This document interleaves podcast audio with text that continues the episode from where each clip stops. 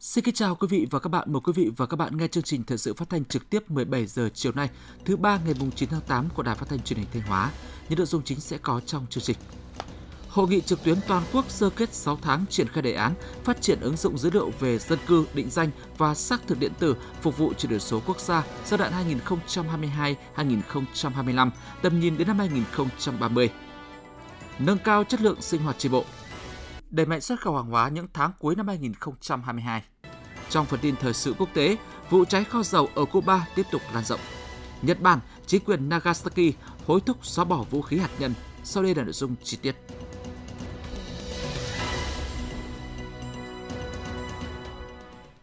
Thưa quý vị và các bạn, sáng nay, ngày 9 tháng 8, Thủ tướng Chính phủ Phạm Minh Chính, Chủ tịch Ủy ban Quốc gia về chuyển đổi số, chủ trì hội nghị trực tuyến toàn quốc sơ kết 6 tháng triển khai đề án phát triển ứng dụng dữ liệu về dân cư, định danh và xác thực điện tử phục vụ chuyển đổi số quốc gia giai đoạn 2022-2025, tầm nhìn đến năm 2030, gọi tắt là đề án 06, kết nối trực tuyến từ điểm cầu trụ sở chính phủ tới các xã, phường, thị trấn trên toàn quốc – Dự hội nghị tại điểm cầu Ủy ban nhân dân tỉnh Thanh Hóa có đồng chí Đỗ Minh Tuấn, Phó Bí thư tỉnh ủy, Chủ tịch Ủy ban nhân dân tỉnh, trưởng ban chỉ đạo chuyển đổi số tỉnh Thanh Hóa, Thiếu tướng Trần Phú Hà, Ủy viên Ban Thường vụ tỉnh ủy, Giám đốc Công an tỉnh, lãnh đạo các sở ngành đơn vị liên quan. Tin của phóng viên Hữu Đại. Trong 6 tháng năm 2022, đề án phát triển ứng dụng dữ liệu về dân cư định danh và xác thực điện tử phục vụ chuyển đổi số quốc gia giai đoạn 2022-2025, tầm nhìn đến năm 2030, đề án 06 đã được triển khai từ trung ương đến cơ sở. Việc triển khai dịch vụ công trực tuyến trên nền tảng cơ sở dữ liệu quốc gia về dân cư được đẩy mạnh, đem lại hiệu quả thiết thực, Đến nay đã có gần 125 triệu hồ sơ xử lý trên cổng dịch vụ công quốc gia, hoàn thành 21 trên 25 dịch vụ công mức độ 3-4 đúng lộ trình. Điển hình như việc đăng ký dự thi trực tuyến với gần 1 triệu thí sinh, đạt tỷ lệ 93,1%, tiết kiệm hàng chục tỷ đồng chi phí cho người dân việc kết nối chia sẻ giữa cơ sở dữ liệu quốc gia về dân cư với cơ sở dữ liệu của các bộ ngành địa phương được đẩy mạnh như hoàn thành đồng bộ dữ liệu hơn 92 triệu mũi tiêm phòng COVID-19, đồng bộ thông tin về giáo dục của gần 1,9 triệu công dân, thông tin hộ chiếu của trên 1,3 triệu công dân, thông tin của trên 1 triệu thuê bao di động để giải quyết dứt điểm tình trạng sim giác. Việc triển khai thực hiện đề án đã góp phần thay đổi phương thức quản lý công dân, khắc phục tình trạng thiếu thống nhất và nâng cao chất lượng hiệu quả trong quản lý thông tin công dân, góp phần đẩy mạnh phát triển chính phủ số, kinh tế số, xã hội số cũng như phục hồi nhanh phát triển kinh tế xã hội. Thủ tướng Phạm Minh Chính nhấn mạnh, việc thực hiện chuyển đổi số quốc gia nói chung, đề án 06 nói riêng không phải nhiệm vụ riêng lẻ của bộ ngành địa phương nào mà cần huy động sự vào cuộc của cả hệ thống chính trị, sự tham gia và hưởng ứng của người dân và cộng đồng doanh nghiệp để đạt được các mục tiêu đề ra cần phải liên tục đổi mới, có tư duy đột phá và tầm nhìn chiến lược. Thủ tướng Chính phủ lưu ý, việc sử dụng tài nguyên, thông tin dữ liệu phải thiết thực hiệu quả, có tính kết nối liên thông, chia sẻ cao. Dữ liệu này không chỉ phục vụ phát triển chính phủ số mà còn phát triển nền kinh tế số, xã hội số, công dân số văn minh hiện đại ngang tầm quốc tế khu vực. Cùng với đó là xây dựng cơ sở theo dõi, giám sát việc triển khai cơ sở dữ liệu quốc gia về dân cư, đảm bảo hài hòa lợi ích giữa nhà nước và người dân – phát triển cơ sở dữ liệu quốc gia về dân cư thời gian tới cần phải thể hiện được tính thuận lợi, công khai, minh bạch, đồng thuận xã hội, đảm bảo được an ninh an toàn cho người dân. Tại hội nghị này, Thủ tướng Chính phủ đã chính thức công bố ứng dụng VNID là ứng dụng công dân số quốc gia. Thủ tướng giao Bộ Công an phối hợp với các bộ ngành địa phương có lộ trình để đưa các tiện ích thiết yếu lên ứng dụng này, đồng thời tăng cường công tác tuyên truyền để người dân luôn tin tưởng sử dụng. Chiều nay, ngày 9 tháng 8, đồng chí Trịnh Tuấn Sinh, Phó Bí thư tỉnh ủy cùng lãnh đạo thị xã Bỉm Sơn đã dự sinh hoạt tri bộ với cán bộ đảng viên tri bộ khu phố 7 phường Đông Sơn thị xã Bỉm Sơn.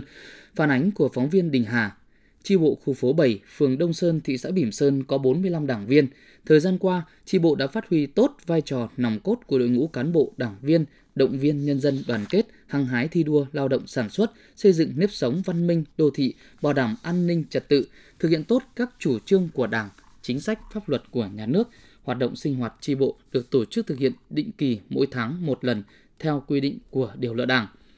Tại kỳ sinh hoạt tháng 8, sau khi nghe đồng chí Bí thư tri bộ đánh giá kết quả lãnh đạo thực hiện nhiệm vụ chính trị trong tháng 7, nhiệm vụ kế hoạch trong tháng 8, các đảng viên tri bộ khu phố 7 đã thảo luận làm rõ những kết quả đạt được, chỉ ra những tồn tại hạn chế, đồng thời thống nhất phương hướng, nhiệm vụ trọng tâm tháng 8 năm 2022 và những tháng tiếp theo, trong đó tập trung vào các nhiệm vụ lãnh đạo phát triển kinh tế, giữ gìn vệ sinh môi trường, xây dựng đô thị văn minh. Phát biểu ý kiến tại buổi sinh hoạt, đồng chí Phó Bí thư tỉnh ủy Trịnh Tuấn Sinh đánh giá cao hiệu quả hoạt động của chi bộ khu phố 7, phường Đông Sơn, thị xã Bỉm Sơn, đồng thời đề nghị chi bộ khu phố 7 tiếp tục lãnh đạo chỉ đạo nhân dân khu phố hoàn thành nhiệm vụ phát triển kinh tế xã hội, nâng cao đời sống vật chất tinh thần cho nhân dân, đoàn kết thống nhất trong chi bộ và nhân dân, chung tay giữ vững an ninh trật tự, văn minh đô thị, bảo vệ môi trường, tri bộ cần tiếp tục nâng cao chất lượng sinh hoạt định kỳ, phát huy dân chủ của nhân dân, nâng cao tính chiến đấu của tổ chức đảng ở cơ sở, định hướng những nội dung của từng tháng, từng quý sát đúng với thực tiễn, chăm lo đời sống của nhân dân và chuẩn bị tốt các điều kiện để tổ chức thành công đại hội tri bộ nhiệm kỳ tới. Đồng chí Phó Bí thư tỉnh ủy Trịnh Tuấn Sinh đề nghị đảng viên, nhân dân, tri bộ khu phố 7 đồng hành, chia sẻ những khó khăn với các đồng chí trong tri ủy, phát huy tinh thần đoàn kết, nhất trí để xây dựng khu phố ngày càng văn minh, giàu mạnh. Nhân dịp này, đồng chí Phó Bí thư tỉnh ủy đã tặng quà cho cán bộ, đảng viên và nhân dân khu phố 7 phường Đông Sơn, thị xã Bỉm Sơn, thăm mô hình đường sách và tặng sách cho thư viện khu phố 7. Mô hình con đường sách được nhân dân khu phố 7 dày công xây dựng trong nhiều năm với hàng trăm đầu sách các loại với nội dung phong phú đa dạng là nơi sinh hoạt văn hóa bổ ích của nhân dân khu phố. Sáng nay, ngày 9 tháng 8, đồng chí Phó Chủ tịch Ban dân tỉnh Đầu Thanh Tùng đã kiểm tra để có biện pháp khắc phục tình trạng sạt lở thắng cảnh Hòn Vọng Phu thuộc cụm di tích nghệ thuật và thắng cảnh núi An Hoạch, phường An Hưng, thành phố Thanh Hóa. Theo thông tin từ người dân, chính quyền địa phương và nhận định ban đầu của cơ quan chức năng, thắng cảnh Hòn Vọng Phu bị sạt lở do trận mưa sông lớn bị xét đánh trúng xảy ra vào đêm ngày 15 tháng 6 năm 2022. Tình trạng sạt lở xuất hiện tại hai vị trí ở phía tây gần đỉnh Hòn Vọng Phu, sạt lở khối đá có kích thước rộng khoảng 1 m x 3 m và ở phía đông Hòn Vọng Phu, sạt lở khối đá có kích thước rộng khoảng 2,5 m x 3 m. Các khối đá bị sạt lở hiện đang nằm dưới chân Hòn Vọng Phu. Ngoài ra, các tầng đá phía trên Hòn Vọng Phu cũng đã bị nứt, có xu hướng tách ngang, đe dọa sự nguyên trạng của thắng cảnh. Sau khi khảo sát thực tế, đồng chí Phó Chủ tịch Ban dân tỉnh Đầu Thanh Tùng khẳng định thắng cảnh Hòn Vọng Phu thuộc cụm di tích nghệ thuật và danh thắng quốc gia gắn liền với huyền thoại, dân gian và trở thành một biểu tượng đẹp trong đời sống văn hóa của nhân dân ta. Chính vì vậy, chính quyền các cấp, các cơ quan quản lý nhà nước liên quan phải có trách nhiệm tham mưu đề xuất với Ủy ban dân tỉnh những giải pháp cấp bách phù hợp với trình tự quy hoạch của pháp luật để bảo vệ di tích. Đồng chí Phó Chủ tịch Ban dân tỉnh yêu cầu Ủy ban dân thành phố Thanh Hóa chỉ đạo Ủy ban dân phường An Hưng và các đơn vị chức năng khảo sát, thống kê chính xác số lượng dân cư doanh nghiệp đang sinh sống, sản xuất, kinh doanh trong khu vực ảnh hưởng để có phương án đảm bảo an toàn, đồng thời khoanh vùng cắm biển cảnh báo khu vực nguy hiểm có nguy cơ sạt lở. Sở Văn hóa Thể thao và Du lịch chủ trì phối hợp với Sở Tài nguyên và Môi trường, Sở Xây dựng đánh giá thực trạng khảo sát địa chất, lựa chọn đơn vị tư vấn, đề xuất phương án cấp thiết khắc phục sự cố sạt lở, đồng thời nghiên cứu đề xuất biện pháp mang tính lâu dài, bền vững để bảo vệ di tích thắng cảnh. Sáng nay, ngày 9 tháng 8, tại xã Ninh Khang, Vĩnh Lộc, Ban chỉ đạo 138 huyện Vĩnh Lộc phối hợp với Ủy ban nhân dân xã Ninh Khang tổ chức Ngày hội toàn dân bảo vệ an ninh Tổ quốc năm 2022. Đây là đơn vị được Ban chỉ đạo 138 huyện Vĩnh Lộc chọn làm điểm tổ chức ngày hội.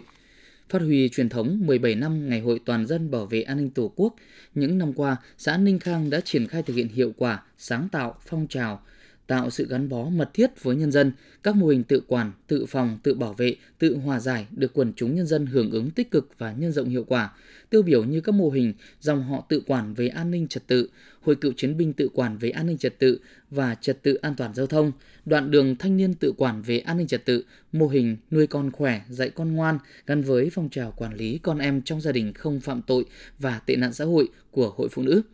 Đến nay, 8 trên 8 thôn của xã Ninh Khang đều đã thành lập tổ hòa giải. Tháng 8 năm 2022, xã ra mắt mô hình camera giám sát đảm bảo an ninh trật tự với 28 camera được lắp trên địa bàn toàn xã, qua đó góp phần nâng cao tinh thần cảnh giác, phòng ngừa, phát hiện, tố giác tội phạm, phòng chống cháy nổ, quản lý giáo dục, cảm hóa những người vi phạm pháp luật, đảm bảo an ninh trật tự tại địa phương. Xã Ninh Khang có 15 cá nhân được Bộ Công an tặng kỷ niệm trương vì sự nghiệp bảo vệ an ninh Tổ quốc, cán bộ và nhân dân xã Ninh Khang được Bộ Công an tặng bằng khen, Giám đốc Công an tỉnh tặng giấy khen. Nhân dịp này, các tập thể cá nhân có thành tích xuất sắc trong phong trào toàn dân bảo vệ an ninh Tổ quốc ở xã Ninh Khang đã được nhận bằng khen của Chủ tịch Ủy ban nhân dân tỉnh, giấy khen của Giám đốc Công an tỉnh, huyện Vĩnh Lộc và xã Ninh Khang.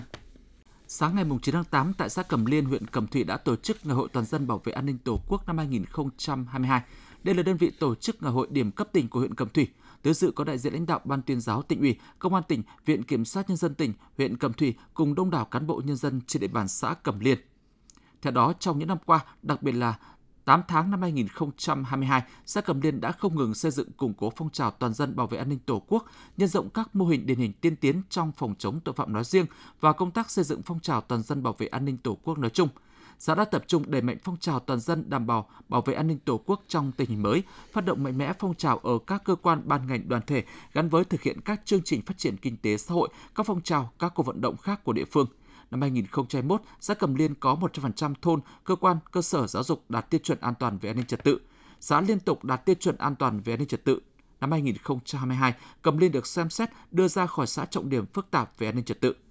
Trong khuôn khổ hội nghị, xã Cầm Liên đã tổ chức lễ ký kết giao ước thi đua thực hiện phong trào toàn dân bảo vệ an ninh Tổ quốc giữa các thôn trên địa bàn. Đây là cơ sở quan trọng để địa phương tiếp tục đẩy mạnh và nâng cao hiệu quả phong trào toàn dân bảo vệ an ninh Tổ quốc trong những năm tiếp theo. Nhân dịp này, một tập thể hai cá nhân của xã Cẩm Liên có thành tích xuất sắc trong phong trào toàn dân bảo vệ an ninh Tổ quốc đã được Chủ tịch Ban dân tỉnh tặng bằng khen. Hai cá nhân được Chủ tịch Ban dân huyện Cẩm Thủy tặng giấy khen. Ủy ban dân xã Cẩm Liên khen thưởng cho ba tập thể, ba cá nhân có thành tích xuất sắc trong phong trào toàn dân bảo vệ an ninh Tổ quốc. Cũng tại hội nghị 15 đối tượng chính sách có hoàn cảnh khó khăn được Chủ tịch nhân dân tỉnh tặng quà do đã có thành tích xuất sắc trong phong trào toàn dân bảo vệ an ninh Tổ quốc. Ngoài ra còn có 10 cá nhân được Giám đốc Công an tỉnh và 5 cá nhân được Chủ tịch nhân dân huyện cầm Thủy tặng quà. Quý vị và các bạn đang nghe chương trình Thời sự phát thanh của Đài Phát thanh Truyền hình Thanh Hóa. Chương trình đang được thực hiện trực tiếp trên 6 FM tần số 92,3 MHz. Tiếp theo là những thông tin đáng chú ý mà phóng viên đài chúng tôi vừa cập nhật. Thưa quý vị và các bạn, theo bản tin của Trung tâm Dự báo Khí tượng Thủy văn Quốc gia, hồi 7 giờ ngày 9 tháng 8, vị trí tâm áp thấp nhiệt đới ở vào khoảng 16,1 độ Vĩ Bắc, 112,3 độ Kinh Đông trên khu vực quần đảo Hoàng Sa, sức gió mạnh nhất vùng gần tâm áp thấp nhiệt đới mạnh cấp 6, giật cấp 8. Dự báo trong 24 giờ tới, áp thấp nhiệt đới di chuyển theo hướng Bắc Đông Bắc, sau có khả năng đổi hướng Bắc Tây Bắc, mỗi giờ đi được khoảng 15 km và có khả năng mạnh lên thành bão thực hiện công điện số 23 hồi 7 giờ 30 phút ngày 9 tháng 8 năm 2022 của Ban chỉ đạo quốc gia về phòng chống thiên tai, Ủy ban quốc gia ứng phó sự cố thiên tai và tìm kiếm cứu nạn để chủ động ứng phó với áp thấp nhiệt đới có khả năng mạnh lên thành bão, giảm thiểu đến mức thấp nhất thiệt hại do thiên tai gây ra. Chủ tịch Ủy ban nhân dân tỉnh yêu cầu Chủ tịch Ủy ban nhân dân các huyện, thị xã, thành phố ven biển, giám đốc các sở ngành, giám đốc cảng vụ hàng hải Thanh Hóa và các đơn vị liên quan triển khai thực hiện tốt một số nội dung sau. một Đối với Ủy ban dân các huyện, thị xã, thành phố ven biển, theo dõi chặt chẽ diễn biến của áp thấp nhiệt đới có khả năng mạnh lên thành bão, thông báo cho chủ các phương tiện, thuyền trưởng các tàu thuyền đang hoạt động trên biển biết vị trí, hướng di chuyển và diễn biến của áp thấp nhiệt đới để chủ động phòng tránh, thoát ra hoặc không di chuyển vào khu vực nguy hiểm.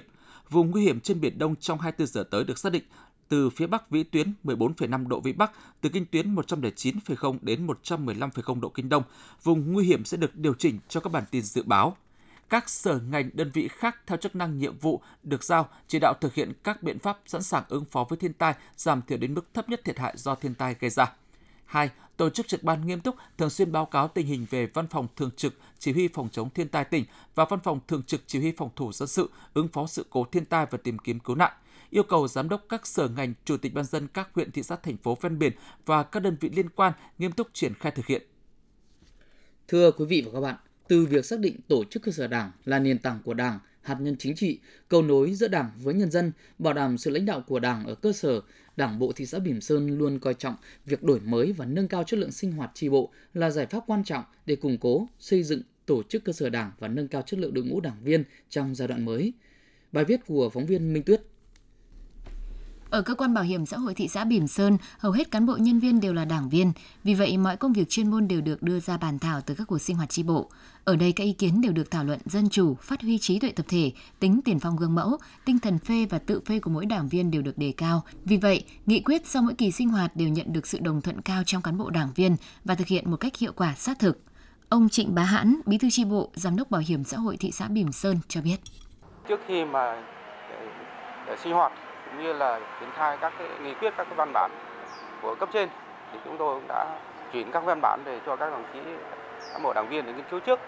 và sau đấy thì chúng tôi cũng trong các buổi chi bộ là cũng có họp và cũng bàn bạc và thống nhất và phân công và tất cả các cái văn bản, nghị quyết, chỉ thị của cấp trên là chúng tôi là đều triển khai trong các cái, kịp thời trong các cái cuộc họp, sinh hoạt hoặc là ngay sau khi ờ, tiếp thu về. Mỗi tháng một lần không kể các buổi sinh hoạt chuyên đề, các kỳ sinh hoạt ở các khu phố thôn của thị xã Bỉm Sơn được các tri bộ duy trì đều đặn. Tại từng kỳ sinh hoạt, tri bộ không chỉ thông tin đến cán bộ đảng viên, thông tin thời sự trong tỉnh trong nước quốc tế, mà quan trọng là nắm bắt diễn biến tư tưởng của đảng viên, kịp thời uốn nắn những biểu hiện sai lệch. Thông qua các kỳ sinh hoạt, các chủ trương của cấp trên được cụ thể hóa kịp thời, phù hợp với đòi hỏi thực tiễn và nhiệm vụ của đơn vị. Ông Trần Ngọc Lâm, Bí thư tri bộ khu phố 2, phường Lam Sơn, thị xã Bỉm Sơn cho biết. Nói chung là trong từng cuộc họp một thì chi bộ chúng tôi cũng ra nghị quyết và được tham gia ý kiến của đồng chí đảng đảng viên là đóng góp. Làm thế nào mà củng cố cái chi bộ là nó trong sạch vững mạnh và toàn chi bộ có trở thành cái chi cao. Và thứ hai là lãnh đạo làm thế nào mà chăm lo cái đời sống nhân dân trong khu phố. Chúng tôi gọi là lãnh đạo là sát thực cái thực tế của nhân dân và vận động toàn thể các khối đoàn thể chính trị xã hội vào cuộc để chúng tôi chăm lo bà con nhân dân. Ngoài việc coi đổi mới trong sinh hoạt tri bộ là việc làm thường xuyên của các tổ chức cơ sở đảng, thì việc cấp ủy cấp trên trực tiếp nắm tình hình và dự sinh hoạt với tổ chức cơ sở đảng cũng góp phần quan trọng trong việc nâng cao chất lượng sinh hoạt tri bộ. Qua đó, việc điều hành ở các kỳ họp được thực hiện nghiêm túc, thảo luận kỹ càng, kết luận chính xác. Đồng thời đây cũng là dịp để cấp ủy cấp trên kiểm tra, giám sát việc thực hiện nhiệm vụ chính trị của tổ chức cơ sở đảng, kịp thời tháo gỡ khó khăn vướng mắc, đánh giá chính xác mức độ hoàn thành nhiệm vụ của cấp ủy cấp trên trực tiếp và cấp ủy viên được phân công phụ trách. Ông Thinh Văn Phong, trưởng ban tổ chức thị ủy Bỉm Sơn cho biết. Nâng cao tổ chức bộ thì ờ, thị xã cũng gắn liền với cái việc thực hiện các cái nhiệm vụ thường xuyên ờ, liên tục mà trong cái nhiệm thực tiễn ấy, để đánh giá rồi rút kinh nghiệm rồi là ờ, những cái gì đạt được cái gì chưa đạt được thì có phải khắc phục cái thứ hai cũng là về cái vấn đề công tác đảng viên cái tính phê bình và tự phê bình. Cái đấy là cũng phải tăng cường và là thực hiện nghiêm. Nhưng mà về quan điểm thì à, tự phê bình hoặc phê bình và cũng phải theo tính chất xây dựng để làm sao mà khắc phục những cái tồn tại để phát triển Chủ tịch Hồ Chí Minh từng nói, đảng mạnh là do các chi bộ mạnh, chi bộ mạnh là do các đảng viên hăng hái gương mẫu. Vì vậy, việc đổi mới và làm phong phú nội dung chất lượng sinh hoạt sẽ góp phần quan trọng vào công tác xây dựng chỉnh đốn đảng, thực hiện hiệu quả nghị quyết số 21 của Ban chấp hành Trung ương Đảng khóa 13 về tăng cường củng cố, xây dựng tổ chức cơ sở đảng và nâng cao chất lượng đội ngũ đảng viên trong giai đoạn mới.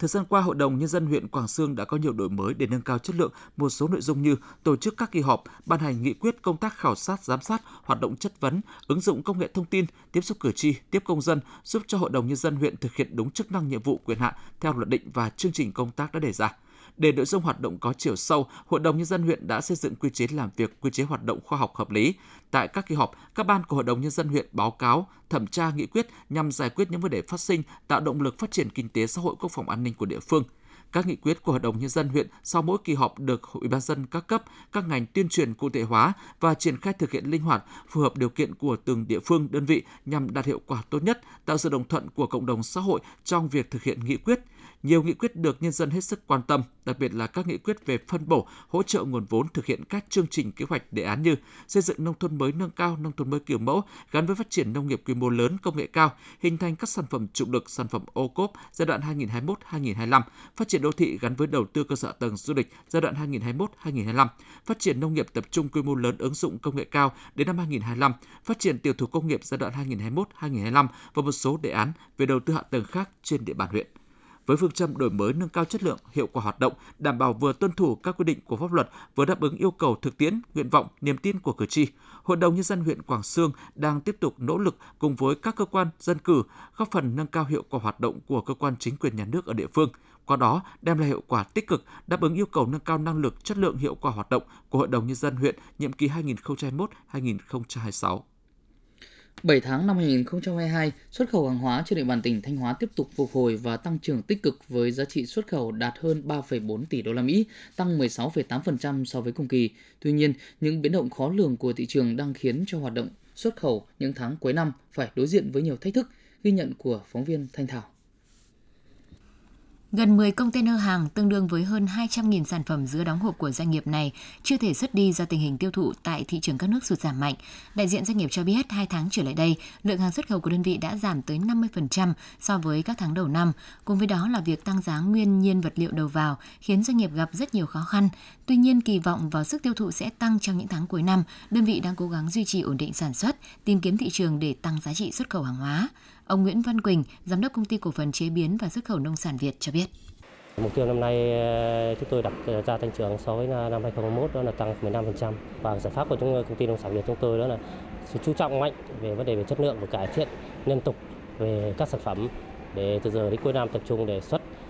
khẩu hoạt để, để đánh vào những tháng như dịp Giáng sinh và ngày Tết trong cuối năm để xuất khẩu để làm sao nó tốt hơn.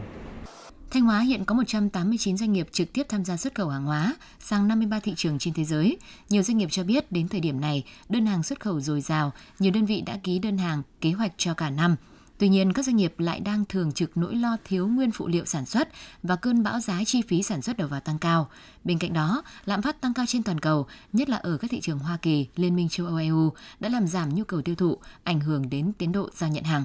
Ông Lê Tuấn Minh, giám đốc công ty cổ phần xuất nhập khẩu Clarimex cho biết.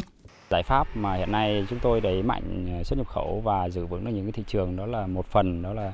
là giảm cái chi phí trong sản xuất để có một cái giá thuận lợi. Thứ hai là, là những cái thị trường mà lâu nay chưa khai thác thì chúng tôi đang đẩy mạnh tìm kiếm những cái thị trường mới. Ông Phạm Anh Phong, Phó Giám đốc Công ty Trách nhiệm hữu hạn S&D Thanh Hóa cho biết thêm. Tình hình cũng là vẫn là khó khăn vì à, đơn giá càng ngày càng giảm. Nguyên phụ liệu do Trung Quốc thực hiện cái zero chính sách zero covid đâm ra là cũng gặp nhiều khó khăn. Thì à, chính vì vậy là đơn vị là đang có cái hướng là ngoài cái tuyển lao động để phục vụ à, đáp ứng giao hàng cho khách hàng thì công ty cũng sẽ phải nghiên cứu về cái à, công nghệ để làm sao thúc đẩy năng suất, đảm bảo thu nhập cho người lao động.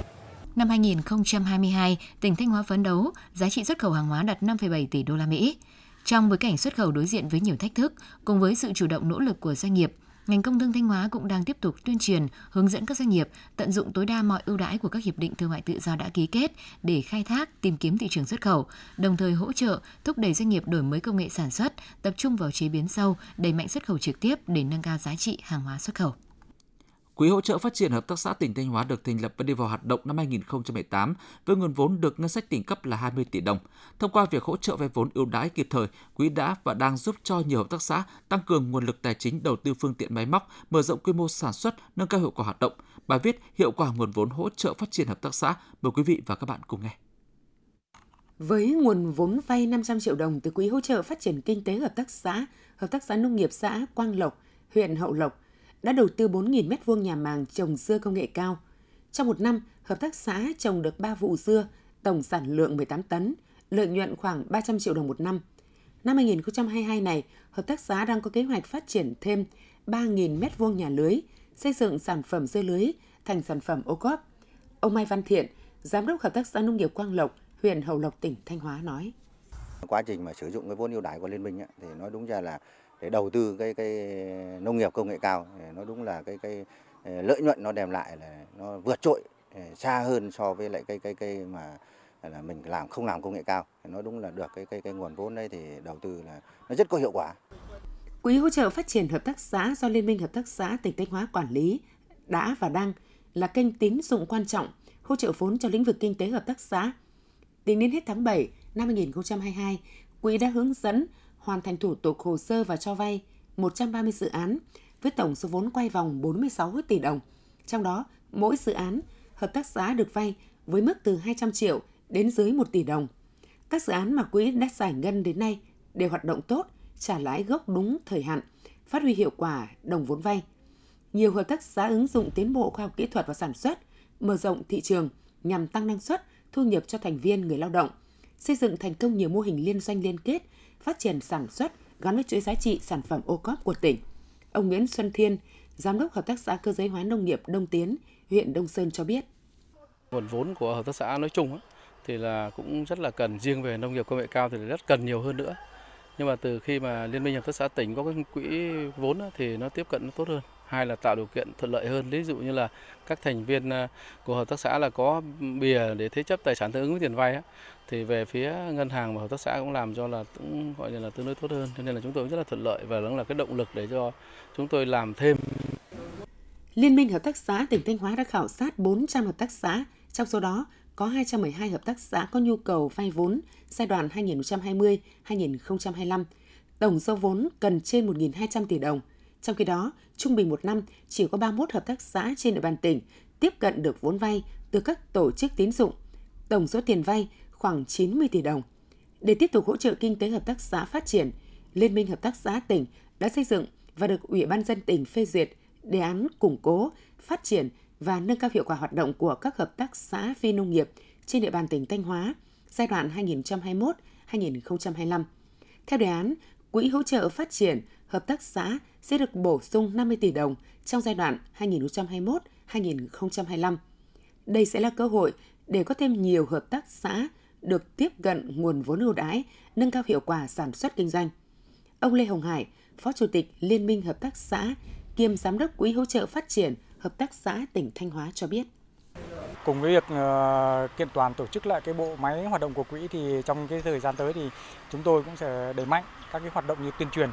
làm sao đó các cái hợp tác xã thành viên hợp tác xã tiếp cận được cái, cái thông tin và vay vốn của quỹ tập trung nâng cao cái kỹ năng tư vấn hỗ trợ để cho các cái hợp tác xã người ta có cái kỹ năng để xây dựng các cái phương án dự án có khả thi hiệu quả.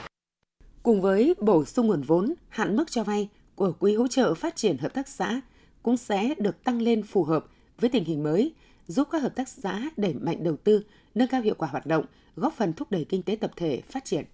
Xác định tạo việc làm cho người lao động là nhiệm vụ quan trọng trong công tác xóa đói giảm nghèo, thời gian qua, huyện Hà Trung luôn chú trọng triển khai đồng bộ các giải pháp, chính sách hỗ trợ nhằm tạo việc làm, tăng thu nhập cho người lao động trên địa bàn, qua đó góp phần duy trì ổn định kinh tế xã hội tại địa phương. Để người dân có thể nắm bắt kịp thời các thông tin về tuyển dụng lao động, Ủy ban nhân dân huyện đã chỉ đạo các xã thị trấn tăng cường công tác tuyên truyền, tạo điều kiện để doanh nghiệp trong và ngoài tỉnh tuyển dụng lao động. Các xã thị trấn đều có bảng thông tin về tuyển sinh học nghề, tuyển dụng lao động, tạo điều kiện thuận lợi để lao động nông thôn tìm kiếm cơ hội việc làm, đồng thời phối hợp với Trung tâm Dịch vụ Việc làm tổ chức phiên giao dịch việc làm. Cụ thể, tại phiên giao dịch việc làm tổ chức vào tháng 4 năm 2022 đã có 24 doanh nghiệp tham gia tuyển dụng, trong đó có 12 doanh nghiệp tuyển dụng trong nước, 9 doanh nghiệp tuyển dụng ngoài nước và 3 đơn vị tuyển sinh đào tạo học nghề.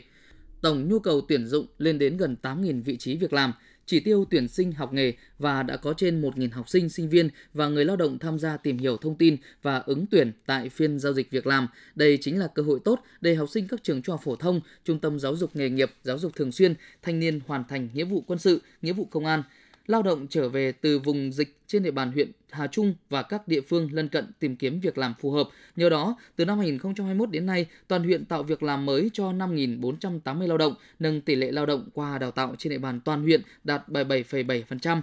Xác định đào tạo nghề, giải quyết việc làm cho lao động nông thôn gắn với xây dựng nông thôn mới là một trong những nhiệm vụ quan trọng của huyện trong giai đoạn hiện nay. Kế hoạch của Hà Trung trong những năm tới là tiếp tục tăng cường công tác tuyên truyền, nâng cao nhận thức cho người dân về đào tạo nghề, tích cực điều tra, giả soát nhu cầu học nghề của người lao động, nhu cầu sử dụng lao động của các đơn vị trên địa bàn để những ngành nghề đào tạo gắn liền với lợi ích của người lao động, phù hợp với đặc điểm của từng địa phương, đồng thời tăng cường du nhập những nghề mới có thu nhập cao vào địa bàn, lồng ghép các chương trình Dự án để nhiều người lao động được giải quyết việc làm, góp phần bảo đảm nguồn nhân lực có tay nghề cho việc chuyển dịch cơ cấu kinh tế, thúc đẩy quá trình xây dựng nông thôn mới trên địa bàn huyện đạt kết quả cao. Phấn đấu hết năm 2022, giải quyết việc làm mới cho 7.000 lao động, nâng tỷ lệ lao động qua đào tạo đạt khoảng 80%.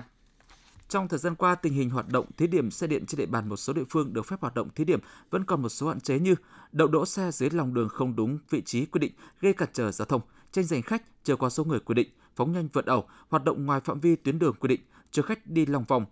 kéo dài quãng đường, công tác tuần tra kiểm soát xử lý vi phạm của lực lượng chức năng chưa được thường xuyên quyết liệt. Để tăng cường công tác quản lý hoạt động thí điểm xe điện 4 bánh, khắc phục các tồn tại nêu trên, Ủy ban dân tỉnh đề nghị các đơn vị công an tỉnh, Sở Giao thông Vận tải, Ủy ban dân thành phố Sầm Sơn, Ủy ban dân các huyện Hoàng Hóa, Cẩm Thủy căn cứ chức năng nhiệm vụ được giao, chỉ đạo các lực lượng chức năng tăng cường công tác tuần tra kiểm soát, kiểm tra xử lý vi phạm nếu có đối với hoạt động thí điểm xe 4 bánh chạy bằng năng lượng điện, trong đó tập trung các nhiệm vụ. Kiên quyết xử lý nghiêm trường hợp xe điện bốn bánh hoạt động không đúng vi phạm, tuyến đường đã được chấp thuận, phương tiện không có đăng ký đăng kiểm theo quy định kiểm tra điều kiện của người điều khiển phương tiện đảm bảo có giấy phép lái xe từ hạng B2 trở lên, phương tiện hoạt động phải chạy đúng tốc độ cho phép, tối đa không vượt quá 30 km/h. Tăng cường công tác tuyên truyền, yêu cầu các doanh nghiệp người điều khiển phương tiện được phép hoạt động thí điểm trên địa bàn thực hiện đúng quy định của pháp luật khi tham gia giao thông.